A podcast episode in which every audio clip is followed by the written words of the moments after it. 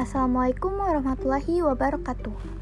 Hai sobat pendengar, jumpa lagi dengan Nela Cinta di sini dalam program kece kesayangan antum, Suara Nela, wanita yang dirindukan surga.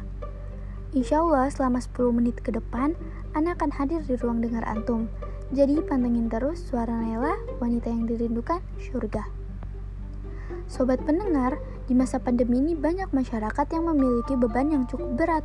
Selain harus menjaga kesehatan, mereka juga harus bisa mendapatkan pendapatan dalam konteks pembatasan sosial ini. Nah, kesehatan mental masyarakat pun terganggu. Ada sebagian orang karena sulit mendapatkan pemasukan, mereka sampai stres loh sobat. Jadi hari ini Anda bakal ngasih tahu beberapa hal yang Rasulullah ajarkan kepada para sahabat bagi kesehatan mental mereka. Sebelum itu, Anda mau ngasih tahu nih bagi sobat pendengar yang belum tahu apa sih kesehatan mental itu.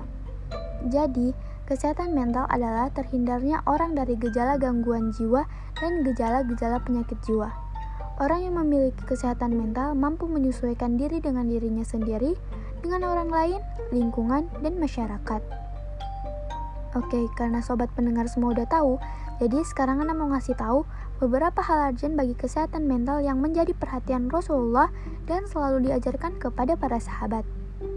Yang pertama, perasaan aman. Merasa aman dengan apa yang dikaruniakan kepada kita pada hari ini ternyata merupakan hal yang penting dalam membangun kesehatan mental. Yang kedua, bergantung pada diri sendiri. Usahakan agar diri ini agar selalu bergantung pada diri sendiri setelah kepada Allah Subhanahu wa taala dengan semangat berikhtiar. Yang ketiga, percaya diri dan teguh pendirian. Seorang muslim harus teguh pendiriannya, dan selalu berusaha berada di jalan Allah yang lurus agar selamat dunia akhirat. Yang keempat, rasa tanggung jawab. Setiap jiwa akan bertanggung jawab terhadap jiwanya sendiri dan orang-orang yang dipimpinnya. Maka rasa tanggung jawab ini penting untuk ditanamkan di dalam diri. Nabi Shallallahu Alaihi Wasallam bersabda, masing-masing kalian adalah pemimpin dan masing-masing kalian akan mempertanggungjawabkan apa yang dipimpinnya. Seorang pemimpin mempertanggungjawabkan rakyatnya, seorang suami merupakan pemimpin dalam keluarganya dan mempertanggungjawabkan apa yang dipimpinnya. Seorang istri pemimpin di rumah suaminya dan mempertanggungjawabkan sesuatu yang dipimpinnya. Pelayan merupakan pemimpin dalam harta tuannya dan mempertanggungjawabkan sesuatu yang dipimpinnya. Hadis riwayat Al-Bukhari. Yang kelima, berani mengutarakan pendapat. Berani mengatakan kebenaran juga sikap yang penting. Jangan pernah takut jika memang yang akan kita utarakan adalah kebenaran yang bersumber dari Allah dan Rasulnya. Yang keenam adalah ridho menerima takdir. Tidak mudah memang untuk selalu ridho terhadap apa yang menimpa kita, terutama jika itu adalah sesuatu yang kita rasa buruk. Namun, hal ini tetap bisa kita latih dalam kehidupan. Nabi Shallallahu Alaihi Wasallam bersabda, dalam hadis riwayat Ahmad dan Tirmizi. Ridolah kamu terhadap apa yang telah diberikan Allah kepadamu. Niscaya kamu akan menjadi orang yang paling kaya. Yang ketujuh, sabar. Sabar adalah kata sederhana, namun memiliki keutamaan yang besar di sisi Allah Subhanahu wa taala. Jadi jangan pernah meremehkan sikap sabar ini. Nabi Shallallahu alaihi wasallam bersabda, Sesungguhnya kadar besarnya balasan tergantung pada kadar besarnya cobaan yang ditimpakan.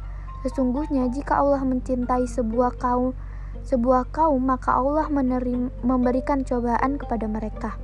Barang siapa yang ridho atau bersabar terhadap cobaan, maka ia akan memperoleh ridho Allah. Dan barang siapa yang marah, maka ia akan mendapat murka Allah. Hadis riwayat Tirmizi. Yang kedelapan, menunaikan pekerjaan dengan efektif dan sempurna. Kerja tuntas adalah sikap yang mulia, Kerjakan apa pun dengan sepenuh hati dan dengan sesempurna mungkin sesu sesuatu kemampuan kita. Yang kesembilan, memperhatikan kesehatan fisik.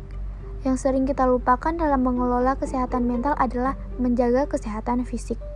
Padahal, seorang muslim yang fisiknya sehat dan kuat lebih dicintai Allah Azza wa Jalla. Nabi Shallallahu wasallam bersabda, orang mukmin yang kuat lebih baik dan lebih disukai oleh Allah daripada orang yang mu daripada orang mukmin yang lemah. Hadis riwayat Muslim.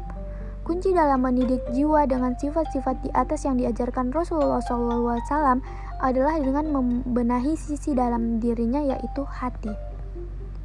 Beliau bersabda, Ketahuilah sesungguhnya di dalam jasad ter terdapat sekerat daging.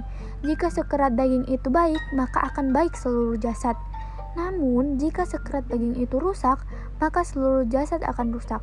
Ketahuilah, sekerat daging itu adalah hati. Hadis riwayat Bukhari Muslim. Demikian sobat pendengar, program Suara Naila edisi hari ini Ana ucapkan terima kasih bagi antum yang sudah setia mantengin program Suara Naila ini. Oh iya, jika sobat pendengar ada request mengenai tema apa yang cocok untuk kita bahas di edisi berikutnya, silahkan kirim ke email naila.cinta303 at gmail.com Jangan lupa temanya yang berfaedah ya. Insya Allah kita jumpa lagi di edisi berikutnya, tentunya tetap di Suara Naila Wanita yang Dirindukan Surga. Wassalamualaikum warahmatullahi wabarakatuh.